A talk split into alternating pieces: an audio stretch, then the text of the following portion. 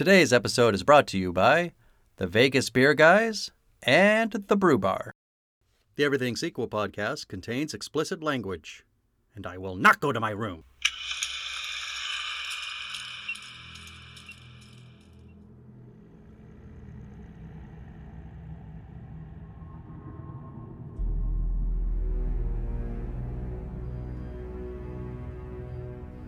Hello and welcome to the Everything Sequel Podcast, the Final Destination Edition. Today we're talking about Final Destination 5.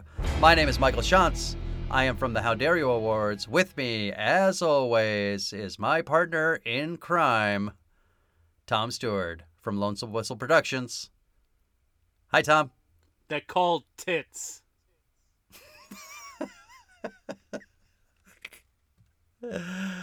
It, Yeah, it, they it was are. either that or yum yum dim sum, and I didn't want to go there. Oh, man. Boy, do I have a note about Yum Yum Dim Sum.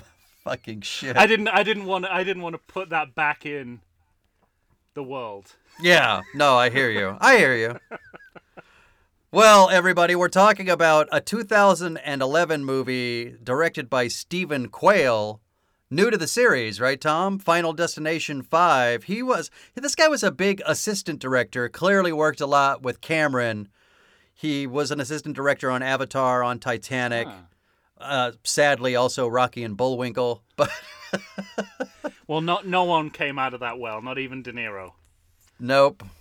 But it looks like this was his big chance, and for my money, he pulled it off, man. Definitely got a lot of great things to say about his direction in this movie.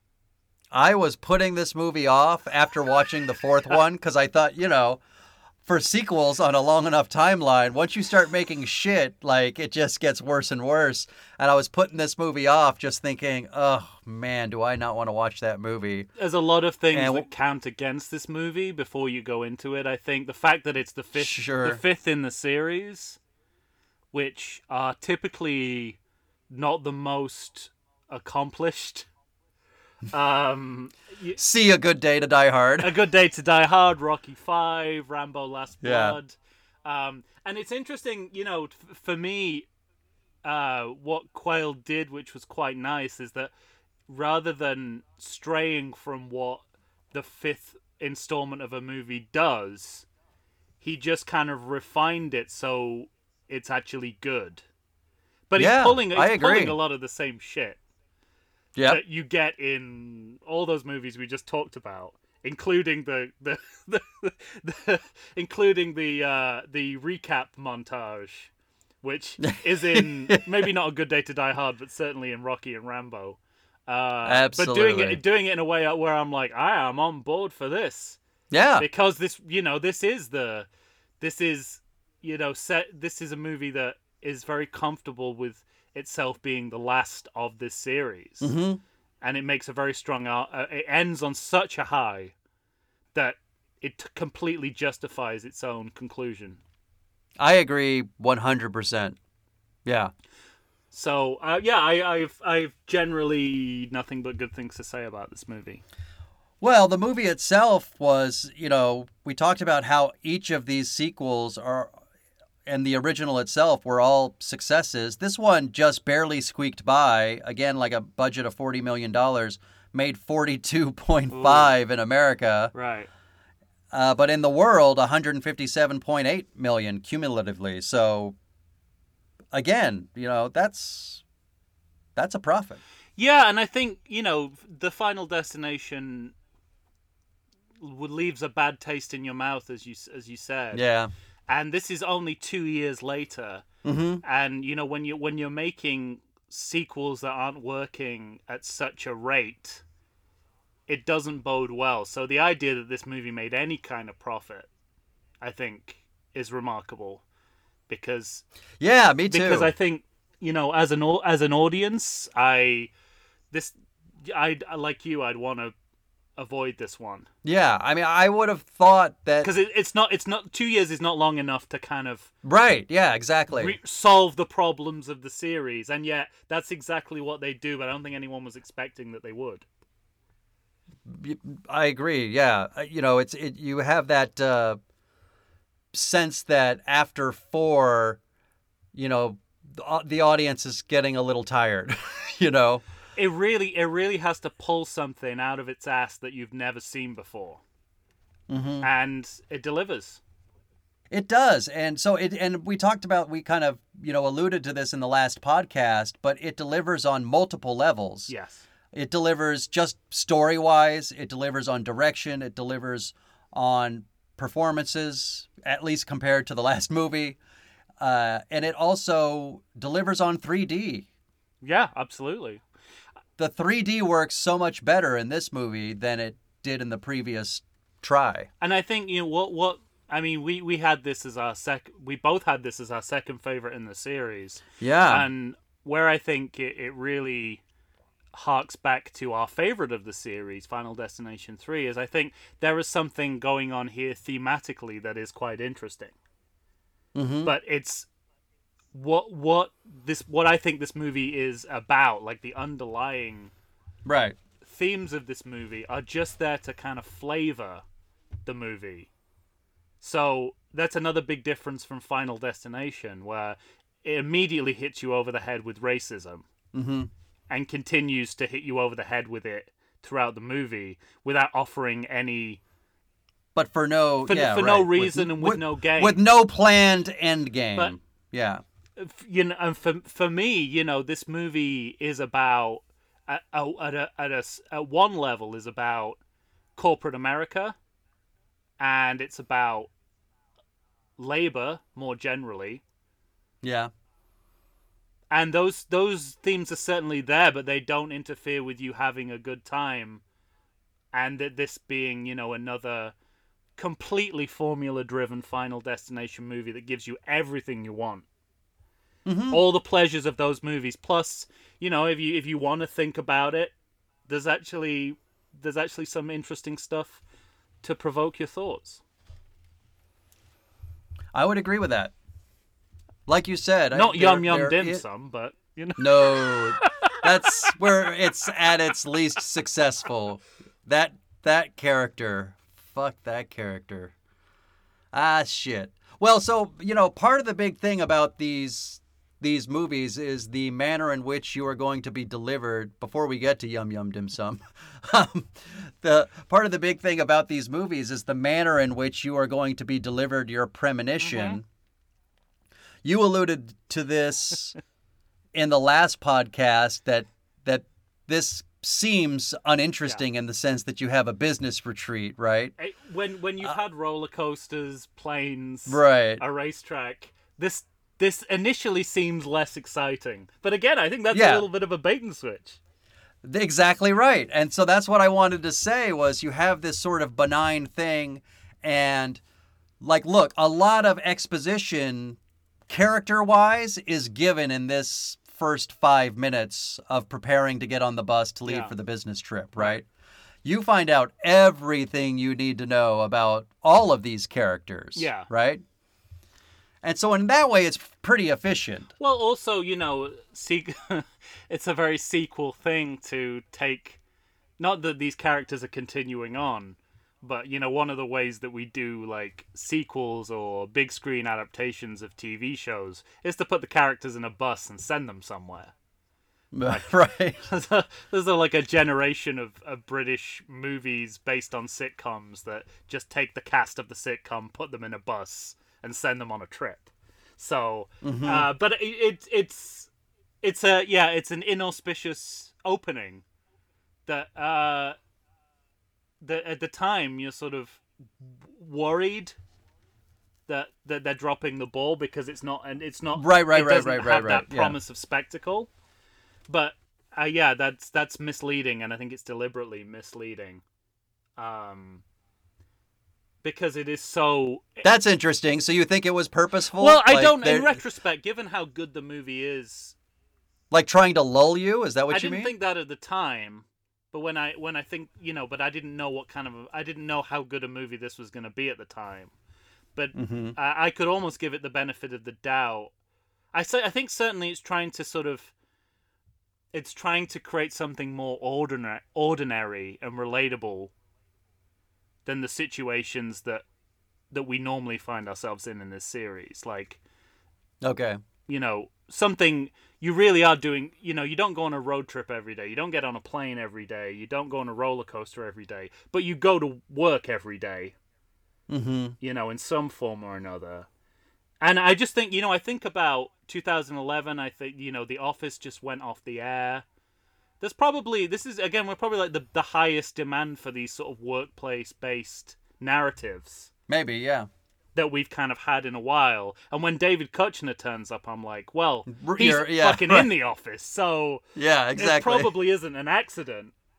Uh, When you see Packer, who is being very Packer in yeah, this movie? Um, completely and totally Packer. so yeah, no, I mean, I, I think I think it might have been a.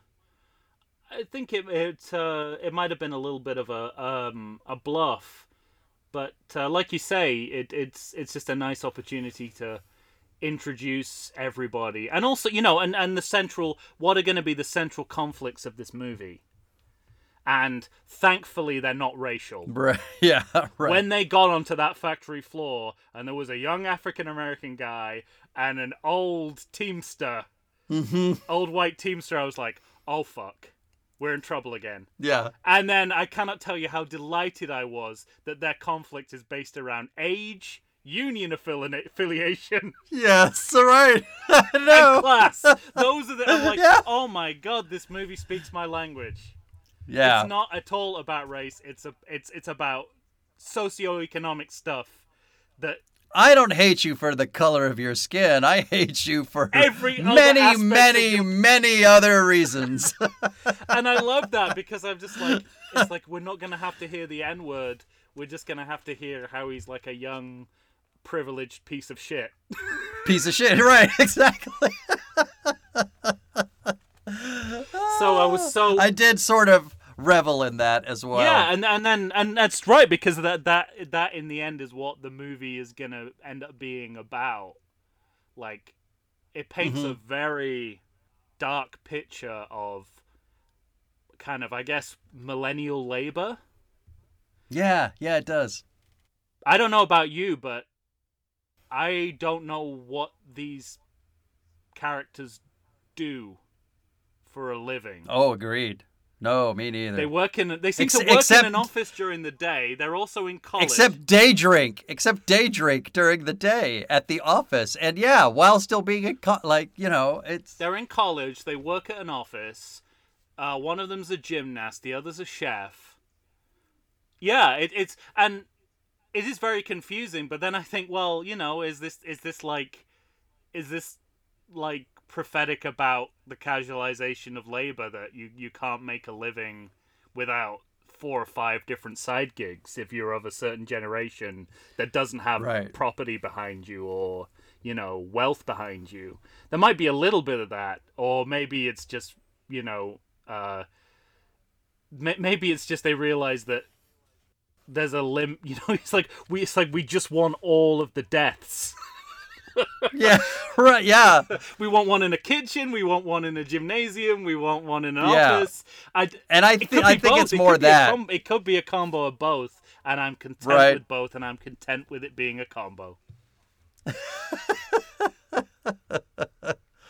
Well, can I ask you because we talked in the last movie about the title sequence with the X-rays. Yes.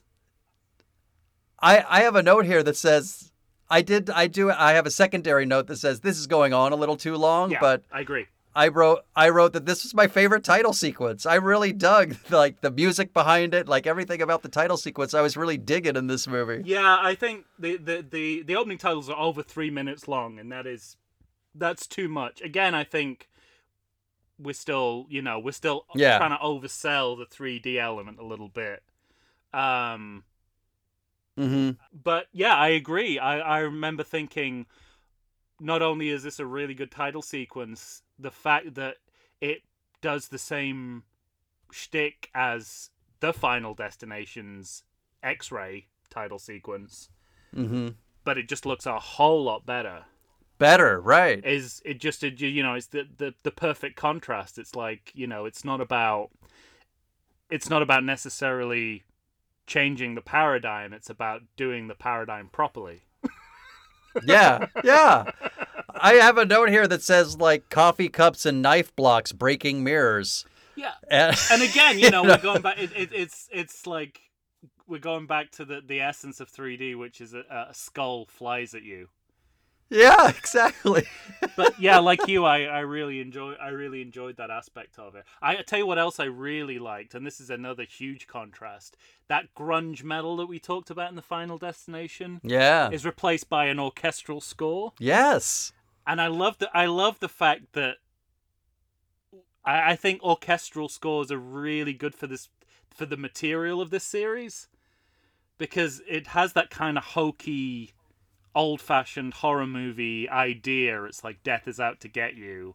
You know, we're one step away from the, the figure with the ho- Mm-hmm. And with, with- the hood and the scythe, and the orche- the Absolutely. just kind of bring things the classic classicalism of it to the fore. I Yes, like. I agree completely. Like if if if your Freddy Krueger in the in in your movie is death itself, which you never see, orchestration is going to be your friend. so use it. and you know, and then and then it just automatically doesn't date as easily as as a you know a movie Right. using the worst music of its time. uh, does Well, and all of these movies uh, sort of hinge on the inciting accident. Mhm. Where's where's this one lay for you? The accident? You mean The bridge. right? Yeah. Um, great. I mean, I think this one's my favorite out of Oh, all of them. okay. I wouldn't go that far. I think Well, no, I like I I I- do like the roller coaster the best. the roller so, coaster and the yeah. subway would be mine. Um, but uh, I thought the deaths were very were very good. Um, it's it was it's interesting. I kind of I thought again the the tumbling down on the coach. Is Mm-hmm. it, I think it's Isaac who falls through the coach, like his body's bounding around inside the Right. coach, uh, the the the bus. I don't know character names. Is that Yum Yum Dim? That's Yum Yum Dim Sum, That's right? Yum Yum Dim Sum. Yeah, I remember that's thinking, boy, that would look great in, in 3D. Me too. And Um, when when uh who is it that falls off the side? Falls off the side and hits the boat mast. Oh, is it? No, that's. Oh, and uh, we have David Koechner turning into an oil slick zombie. Yes. Yeah. And that's not even the best death he has in the movie. No. Yeah. That's how good this secret. Yeah, that's how like uh, good this movie is. Is like it. it does. It's uh, again. I thought it's it's it's it's um restraining itself a little bit, but I like that. I like Yeah. that. You know, Final Destination Two blows its load pretty early on in the movie. yes. and I loved it for that because it completely fits the tone. And here I feel like they're you know they're playing for time a little bit, and they they don't want to have everything uh, just concentrated in that, even though it's a great sequence. yes. I But the other thing to me is we talked so much at the, in the last episode about how much of the CGI did not work. yeah, and I, there are certainly moments in this opening sequence in which you're like, okay, that's CGI, but Yeah. it looks a lot better. it does. Yeah, uh, it, And, and, there are some moments like there are yeah, there's less of it, and there's some moments, some there's a couple of shots that are you know a good few hundred yards away, establishing shots of the bridge collapsing, and I think to myself, man, that looks fucking good. Like that was Yeah. that was kind of cool. I think, and again, what I, and I think this is the sign of, of a good film. It's like you don't always know what you're seeing when you're seeing it. Like you have to what you have to think about it in context of the rest of the movie. Um, Sure. and there's a there was a couple of things that I at the time had kind of written off to bad screenwriting that were then picked up later in this sequence in in Uh-huh. this in this movie. Um, so I'm like, okay, that's a setup for something that comes back later on in the movie. That first of all, when uh, uh, Sam, the who is the the lead character in this, um, once he has the premonition and he gets off the bus, he grabs his girlfriend and leaves everyone else for dead. Yeah. Yeah. And you know, and and part of me was like, like, you know, this is our uh, hero. And you know, it, at the time, I was like, "Is that a big that that seems like a big writing oversight to have a hero who would do that?" And then later on in the movie, he's called out for doing exactly that. Exactly that. that, right. but I, I'll Beautiful. All right, I, I have so much to say on that particular subject, so let's take a break. Okay. And then when we come back, I do want to talk about that because I, I find this aspect of this movie maybe the most interesting thing about this movie. It becomes that certainly, yeah. Absolutely. All right, we're going to take a break, everybody, and we'll be back right after this.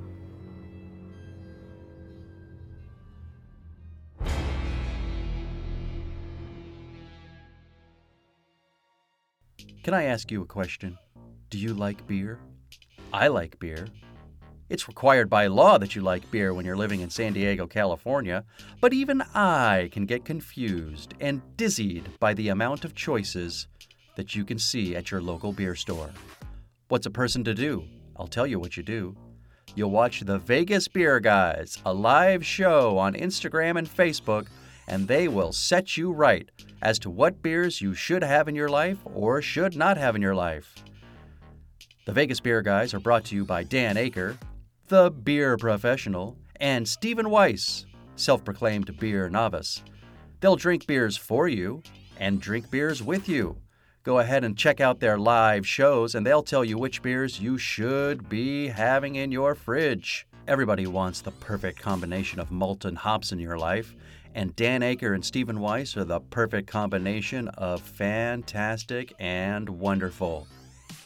Check them out on Facebook, check them out on Instagram. Find them. You're going to watch their show and love their show. They give away free merch during their shows. So go ahead and check out the Vegas Beer Guys. What a great time. And we are back.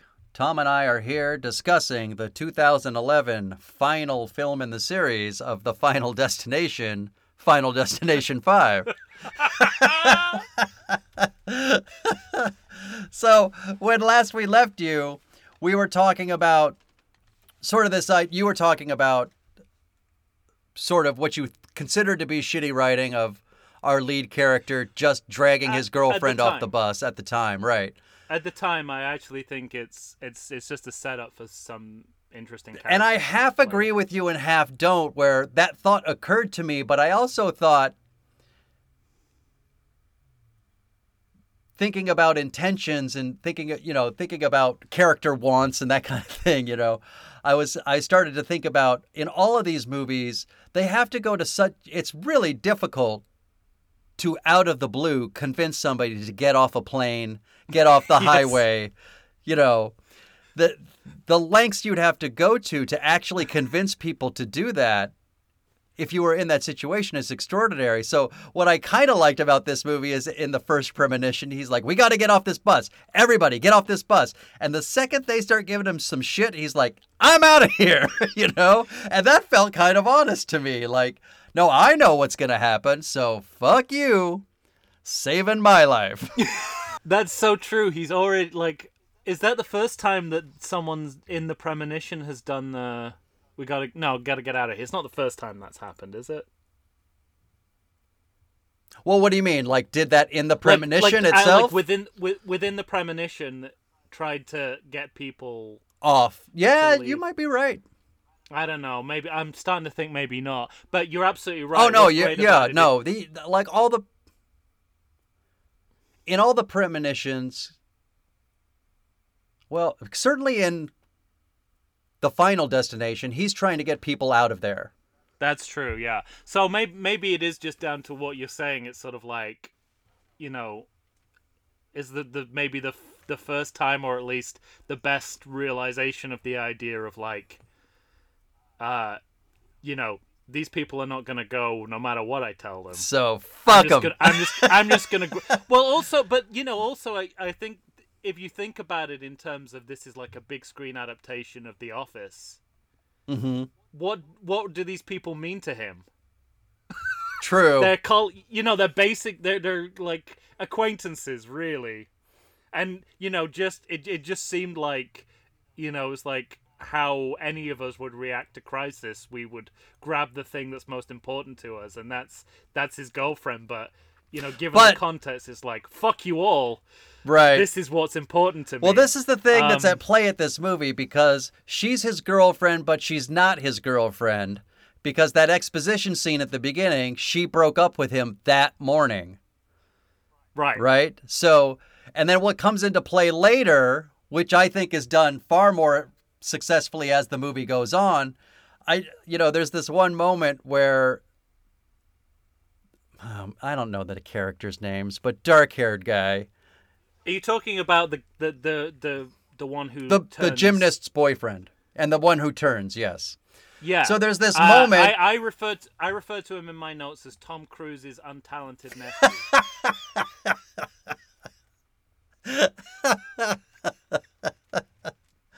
For good reason, my friend. Aptly named. even even though I think uh, you know uh, the the performance is a little rough around the edges, but the character is the most interesting one In the whole- probably ever. Yeah, exactly. So, but and I wasn't expecting that because No. because you really have to wait until the end for that to pay off because there's this moment in the middle of the movie where he's giving his friend shit for saving his girlfriend Yep. in the premonition. That's true. And I'm like, wait, what?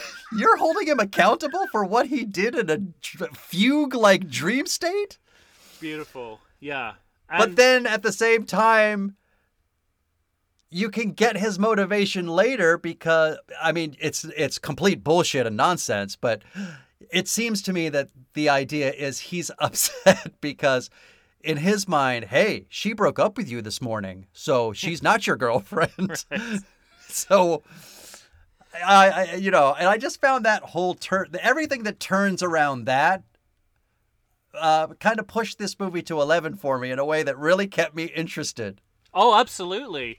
And it, it was to to have him you this that and it's also a fur. you know, this this movie interestingly for a for a fifth movie is doing Mhm. a lot of firsts. Yeah. And one of the first I think is like this is the first time any we've seen anyone if you discount, you know, uh piece of shit tampon mom's kids and the the the the pyromaniacs letting off the fireworks at the Yeah, but that's all accidents. That's all accidents. That's you yeah. know? This guy, this guy is you know he's gone beyond being Death's surrogate, and he becomes essentially the killer right. of the movie. So so now it's not Death doing it, it through him. It's he's trying to take control of Death.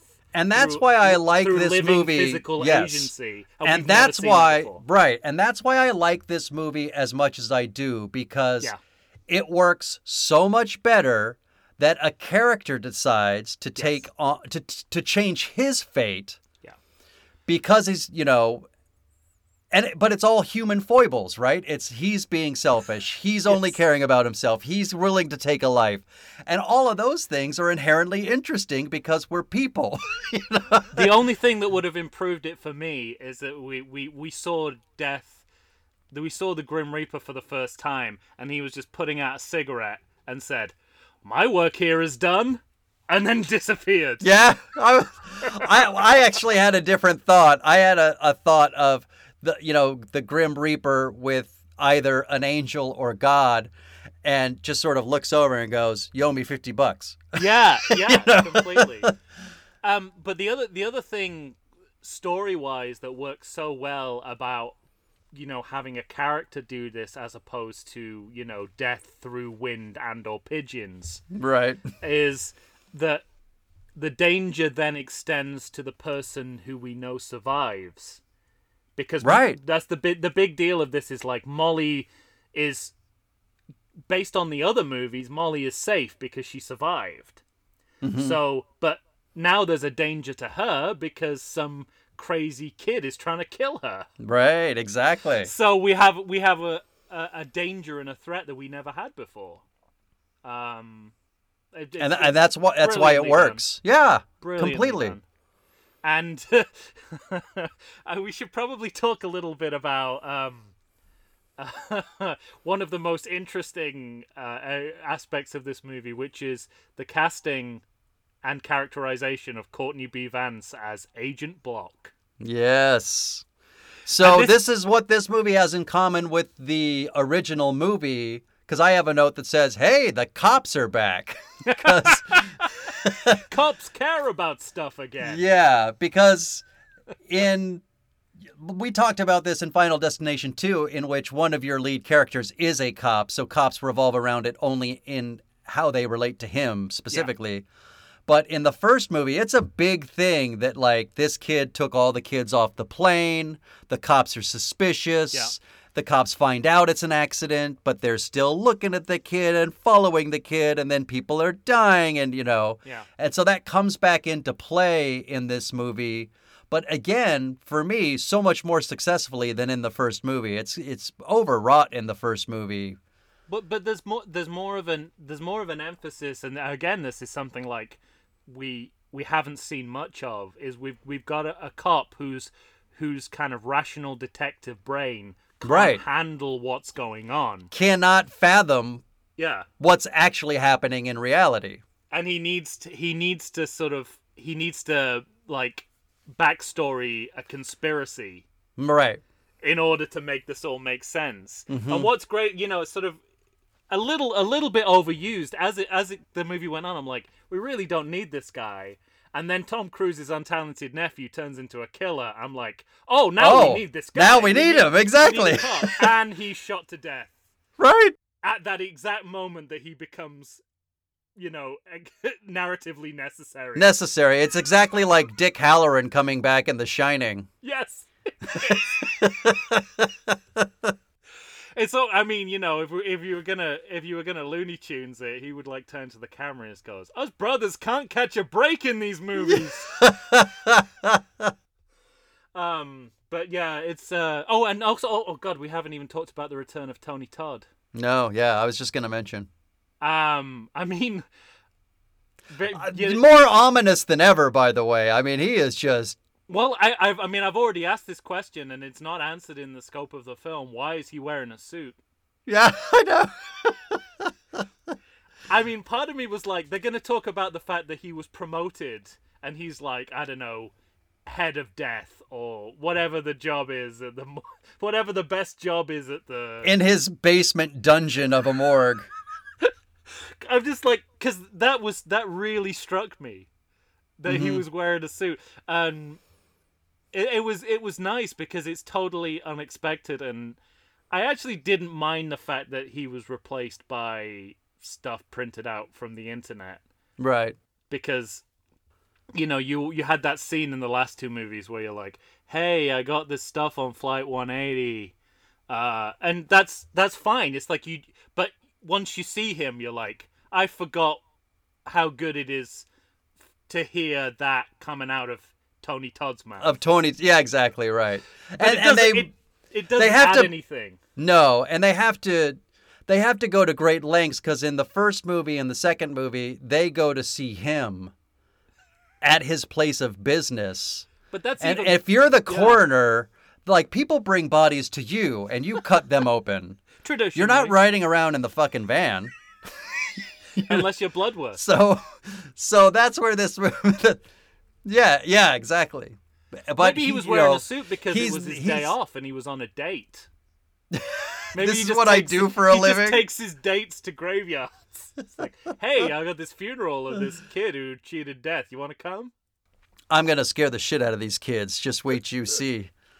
So that that was a nice little. So even though his Easter egg. character is completely unnecessary, and even though there's no rational reason other than the script needs him to be there, so he's there, even though all of that's dumb and doesn't work, like you said, just to have Tony Todd there and just to have those ominous musings coming out of his face hole, Mm. it's just great. Yeah, it, it very very very ominous, and I think, I mean, it's pretty subtle, but it's I do get a sense. I thought they were going somewhere with this. That the character seems to have changed. Um, I don't know if like. I had a in the back of my mind. I'm like, if this was a worse movie, it would turn out that he was death all along or something. Oh, okay. Oh, yeah. I felt that they were going somewhere with that, but really it is. It's like we'd rather not, you know, read this off Google again. Is Yeah. Tony Todd available? Yes, yes. yeah. But he's All right, let's put him in. yeah, he's at a funeral, so he's already wearing a suit. Okay, just bring him in for the day. Well, they, I mean, you know, so this movie does harken back in the sense that it brings him back. It's for a sense of completion as well, which this movie is definitely concerned with. Well, and I also find it interesting that, like, you and I both love the addition of comedy that's used in the second movie so successfully, not successfully in the fourth movie, Right. but it's the third and the fifth movies we like the most who kind of abandon the comedy. The thought So- had, the thought had struck me, and I think it it's with Final Destination 2 and again it was very it was very close in my mind, Right. but it was just, you know, Final Destination 2 is a hugely enjoyable movie. I don't think I've laughed out loud at a movie in recent years more than this movie. But that's that's that's that one note it hits constantly. Right. uh, for Final Destination 3. So I, I put 3 and 5 above it, really because this was giving me something. It was it was like two, three notes, different flavors, different ideas, and doing them successfully. Yeah, for me, this one this one rose above two because of the human element that came in, and, death. you know, death working through a human being. None of the other movies chose to do that, and that was really interesting and worked so well for me And in it's this not with particular movie. it's not with uh, uh, same with Destin Final Destination 3. Like it's not without comedy. Um, but it's just very carefully placed. Um,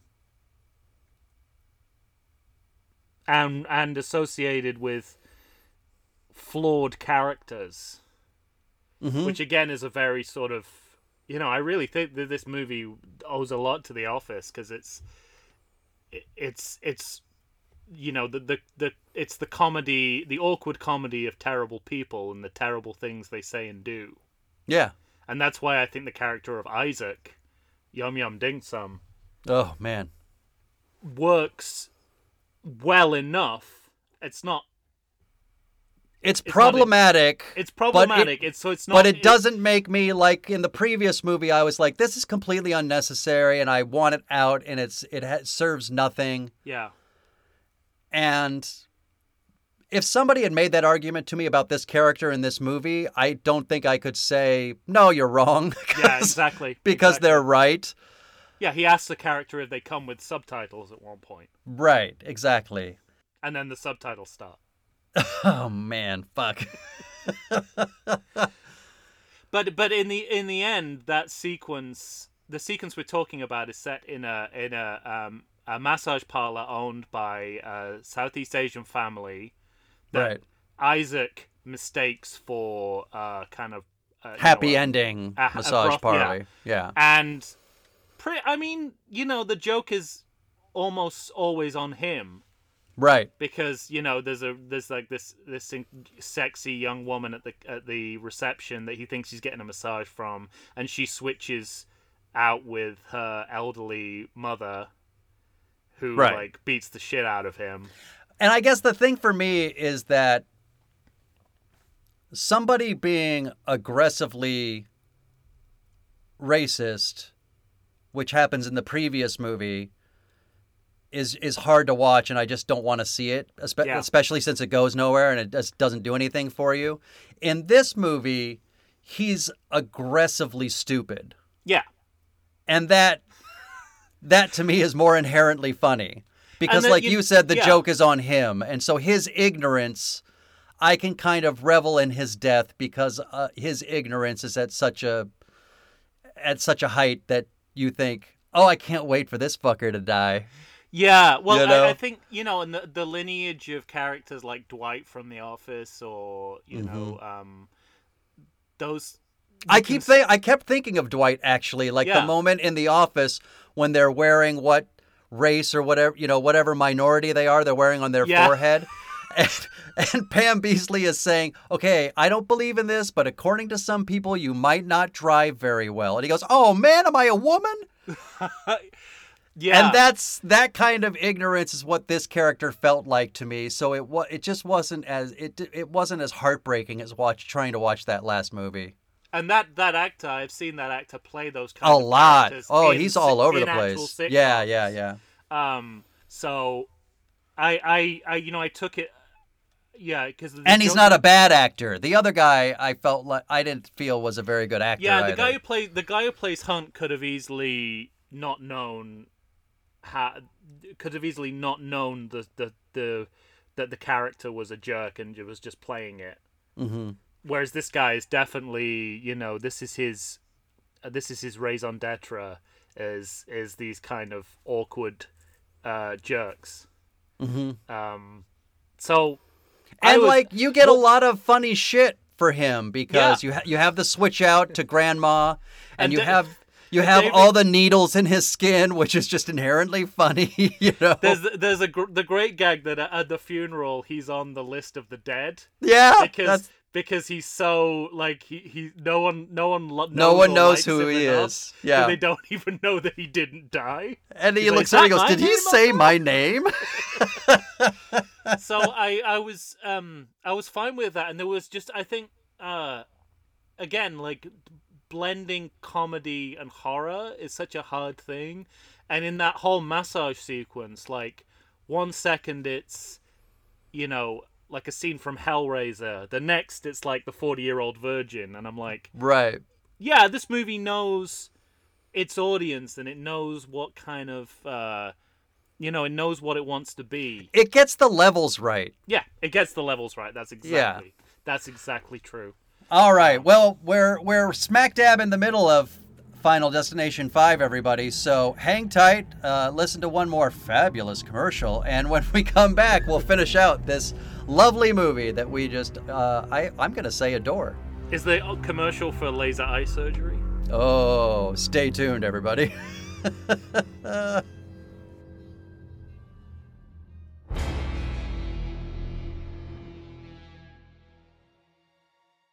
If you're anything like me, you spend the majority of the day wondering whether you want coffee, beer, or wine. Whichever way you fall, Brew Bar has you covered. Located in the heart of 3rd Avenue Village in glorious downtown Chula Vista, California, which is also my neck of the woods, Brew Bar is a coffee shop, bar, and eatery rolled into one delightful package. Tim and Alex run the place, and let me tell you, listeners, these guys know their coffee. And after you've been in their company, so will you. They turned me on to pour over, and it's literally all I drink now. If for some crazy reason you don't want to try the best coffee in the world, they've got espresso drinks, all kinds of teas, and even coffee cocktails. You heard me? Coffee tails. And we're just getting started.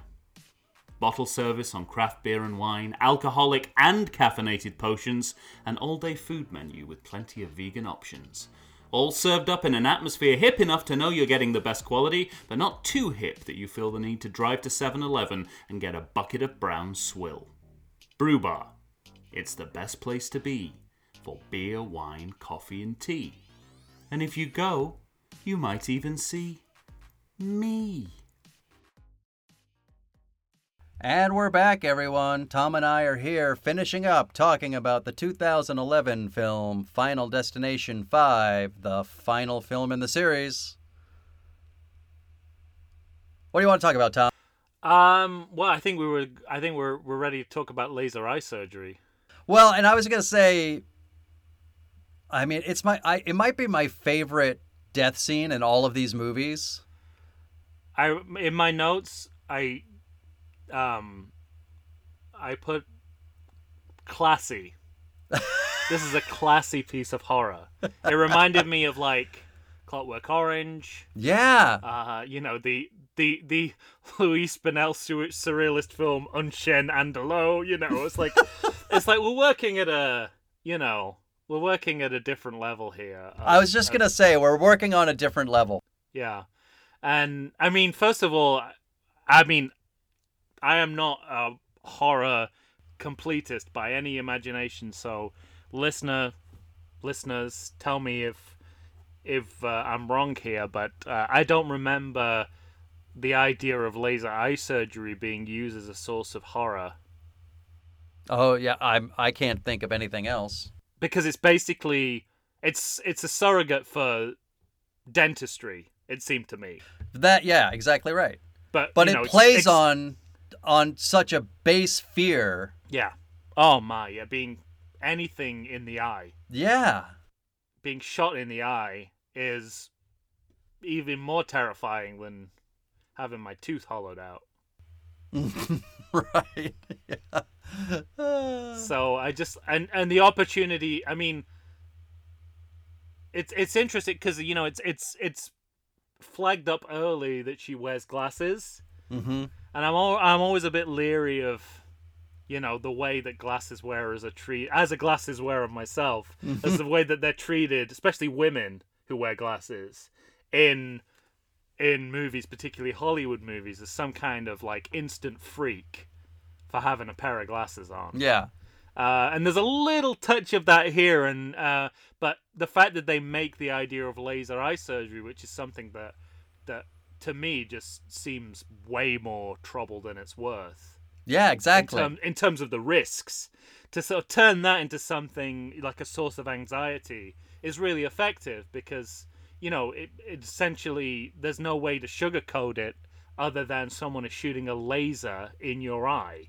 Well, and let me ask you this because even before before we get lasers in the eyes, there's this moment where they're walking down the hall and they have this huge cylinder that looks like a, a, a miniature ball pit for, for discarded glasses. and I just remember thinking, there's no fucking way I'd give up my glasses. Like even if I'm going in for surgery. I just, I just, because I wear glasses too, and I just Right. thought, you know, no, I'll hold on to these until we're done. Thank you. like, Yeah. just did not ring true to me at all. But, Yeah, yeah. I mean, you. but it gave this ominous feeling of, oh, I'm giving these up. And you so I'll, I'll have no protection anymore. Is that's the feeling it gave me was now that I'm giving this up, I have no protection. well, you wouldn't go in for like foot surgery, and then like throw your crutch out of the window before you went in. Right? Yeah, exactly. You're like, just in case. I assume there'll be a recovery period. uh, yeah, it's. I mean, just I just I love the way that they make all those. You know, the the they turn it into something which is very. It's already it's already you know there's an element of fear there, and they just they just take that to eleven and make it as scary as the idea of going to the dentist yes. and that's what I loved about it. And the fact that you know, it's just something.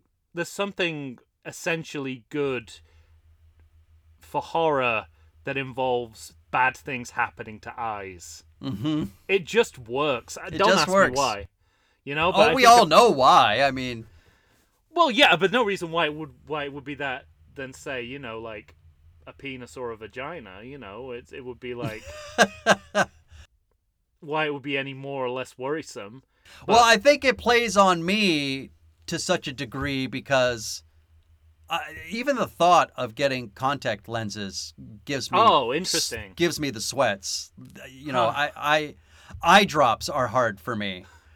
You know, even even plucking my eyes open and trying to give myself eye drops i- is somehow I'll find a way to shut them.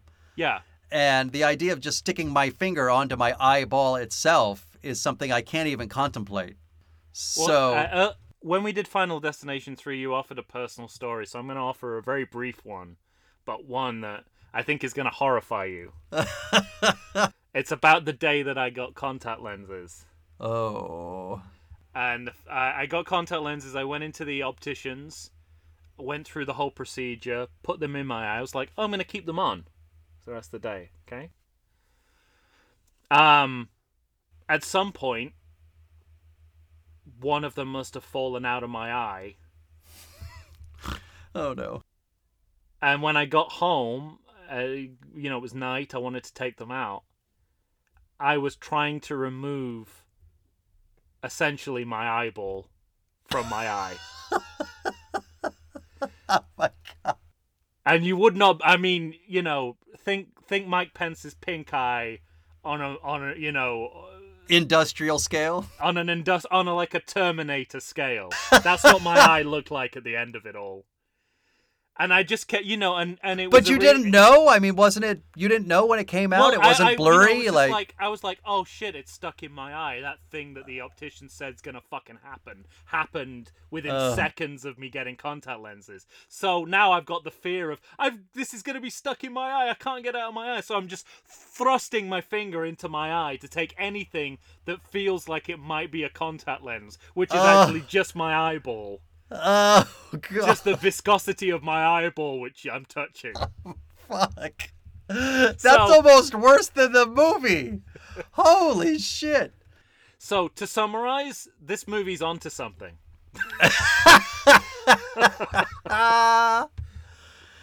Oh, that's great. Well, but we do have, you know, uh, we're kind of short shrifting some other deaths here. We got Yeah. a we we got gymnast death. Although I do have a note here that says Where's my note? Uh, I said I believe the gymnastics of Footloose more than this movie. yes. and that was I, I really liked how much that was a slow burn. You know, they introduced Yeah. the idea of the nail on the horse very early on, Right. and so it all becomes about you know when that's going to happen and how that's going to happen. Again, nice. it reminds me of of we were talking about the pacing in the last movie of uh, the hair salon scene. yeah, And and you have the same thing at play here where you're waiting for the terrible thing to happen hundred percent. Yeah, and and it and it's paced out in a way where where you you are crawling towards the edge of your seat. So it does work in that way. hmm And uh, uh, David David Koechner gets Yeah. a spanner in the face, oh man. having already died in what the might seem like- premonition. Yeah, in what what might them might seem like uh, uh, a death that could not be bettered is actually bettered by a spanner in the face. Absolutely. Um, Well, and we have the hook back for uh, angry right. worker guy, angry worker class guy. Yep. yes, indeed. Um. So yeah, there's some there's some really really strong deaths here. The way Isaac is dispatched with the the the Buddha crushing his head, I think, is wonderful. Oh yeah, my my note is my note is boo to death, laugh out loud. and you know that's that kind of we talked about this before of like uh that to me is like a, a classic sort of john landis horror moment it's Yeah. something where the symbolism is so obvious you know the fact that this is a statue of buddha you know instant karma Right.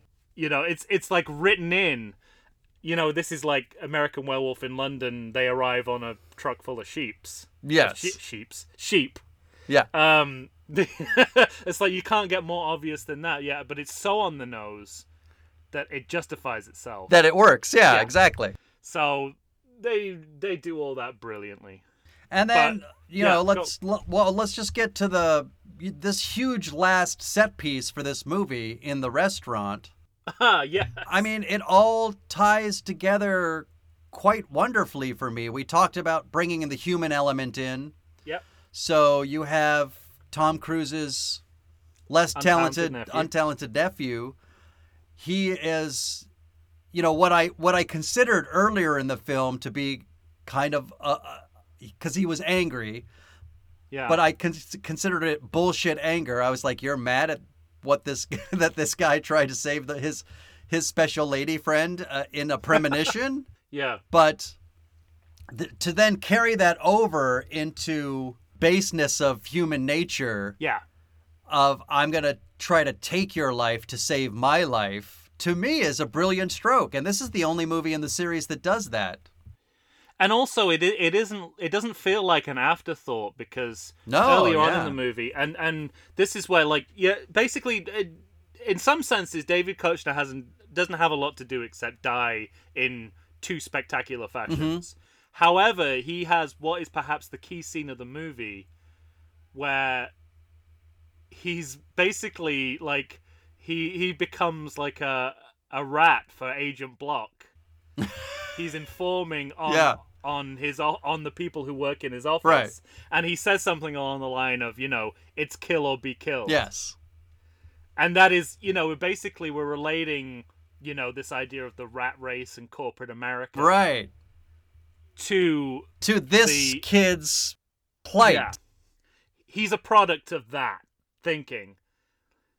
Um and I think that's beautifully done. And I think it, yeah, it, I mean it it it really is well, speaking just in terms of these movies, I'll I'll go ahead and call it a masterstroke. but Yeah. but I, I do think it works. It feels like we've been talking about nothing but these movies forever. I know yeah, I agree.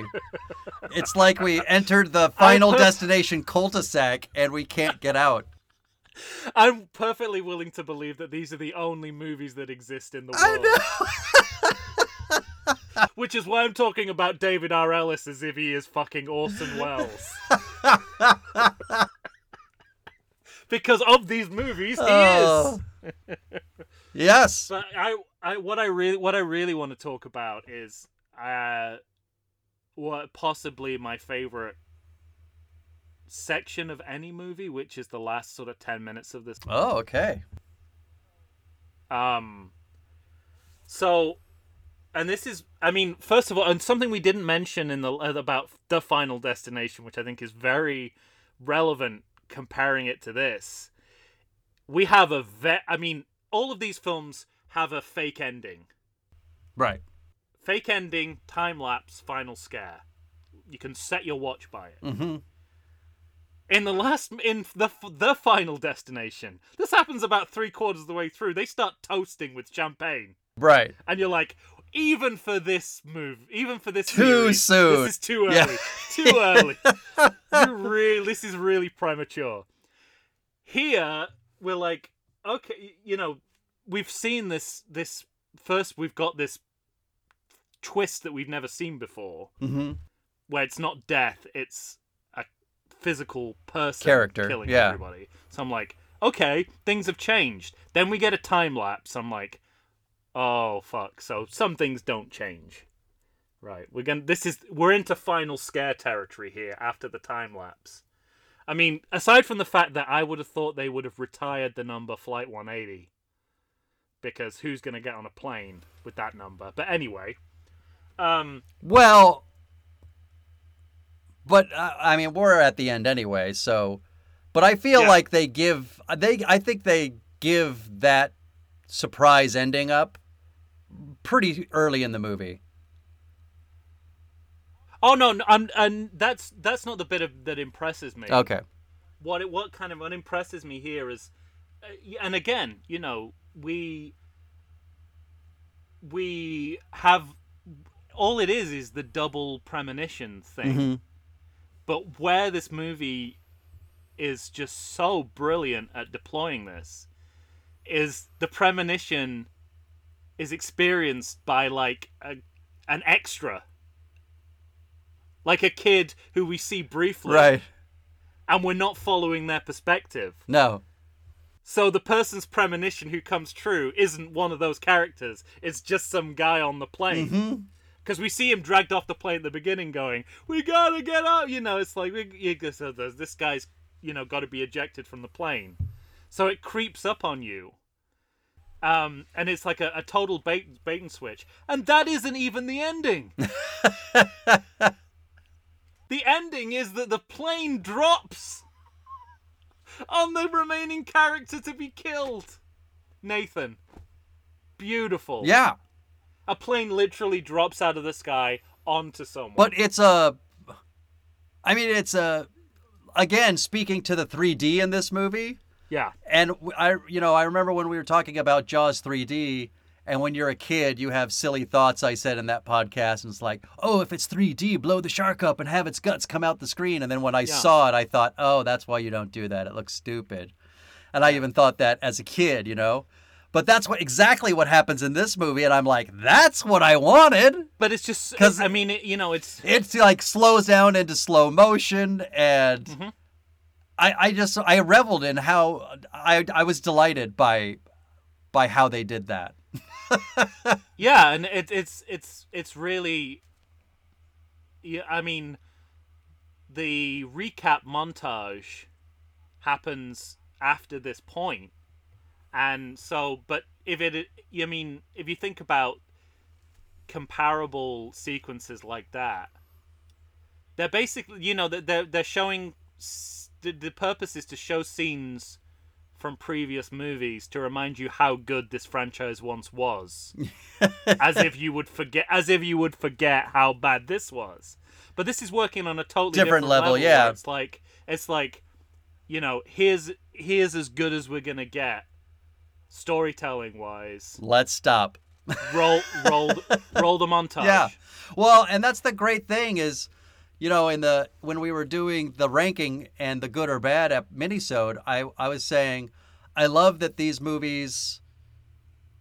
I love how they're titled. It's just two, three, and then you have the final destination, but it's not the final destination. But when they come back, it's Final Destination 5. But the reason you can do this movie at all is because in the end, it turns out to be a prequel. And the flight they get on in the end is the flight that begins the whole thing in number one. And there's great symmetry in that. That I, it's just Yeah. so delicious. yeah they exactly exactly so that it's it's just perfectly done and a perfect sense of completion and what i found really interesting for our purposes about that recap montage is that we didn't see any of the original movie in there mm-hmm. it's just the sequel Yeah. what is that saying I don't know. But Isn't like we were saying that- saying, they're all, you know, all these sequels, save for one, they're all better than I think the first movie, you know? And there's something in that. and that seems to be what we're pushing because if you think about you know uh last the one in last blood it goes right back to to first blood Right. you know before he even gets to um vietnam Yeah. um rocky the same i mean it's a weird thing really stands out that we're not doing anything we're not recapping anything i don't know it could simply be a rights issue Yeah. um, but to me, it was a choice to sort of say these sequels stand on their own. Yeah, I know. We don't we don't need to trade off, you know, this the the first movie in the same way that you kind of need to do with a with a franchise that that that has uh, weaker parts. Mhm. It's like there was. It's basically saying it's like there was a bit of a rocky road here, but we're here. But we- we're here. We made was it. more or less. It was more or less plain sailing. Yeah. Unlike any other franchise that we will ever see. I agree. So I, you know, listen, ladies and gentlemen, the final destinations. If you haven't seen them, go watch them, because I think they're worth your time. And then come back and listen to us. It's a good time. Well, yeah, it's it.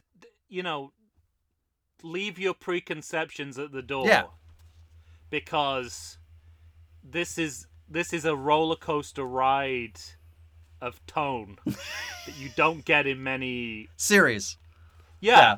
What? But but you know, and you you do get that. You do get a roller coaster of tone in a lot of series, but normally there's these incredible lows and highs of quality that go with it. And aside from you know the inevitable dud here, we're talking Die Hard standards of consistency. Mm-hmm. And that's saying something. Real from us. Yeah. It's again again again in our tiny little world, In our wor- yeah. which does not represent the whole of cinema by any means. What a perfect place to end it. Ladies and gentlemen, that is it for the Final Destination series. Thank you for listening. Stay tuned. We'll have another series coming at your ear holes soon. For Tom Stewart of Lonesome Whistle Productions, I'm Mike Shantz from the How Dare You Awards. Say goodbye, Tom. Death finds a way. Always. Bye bye, everybody.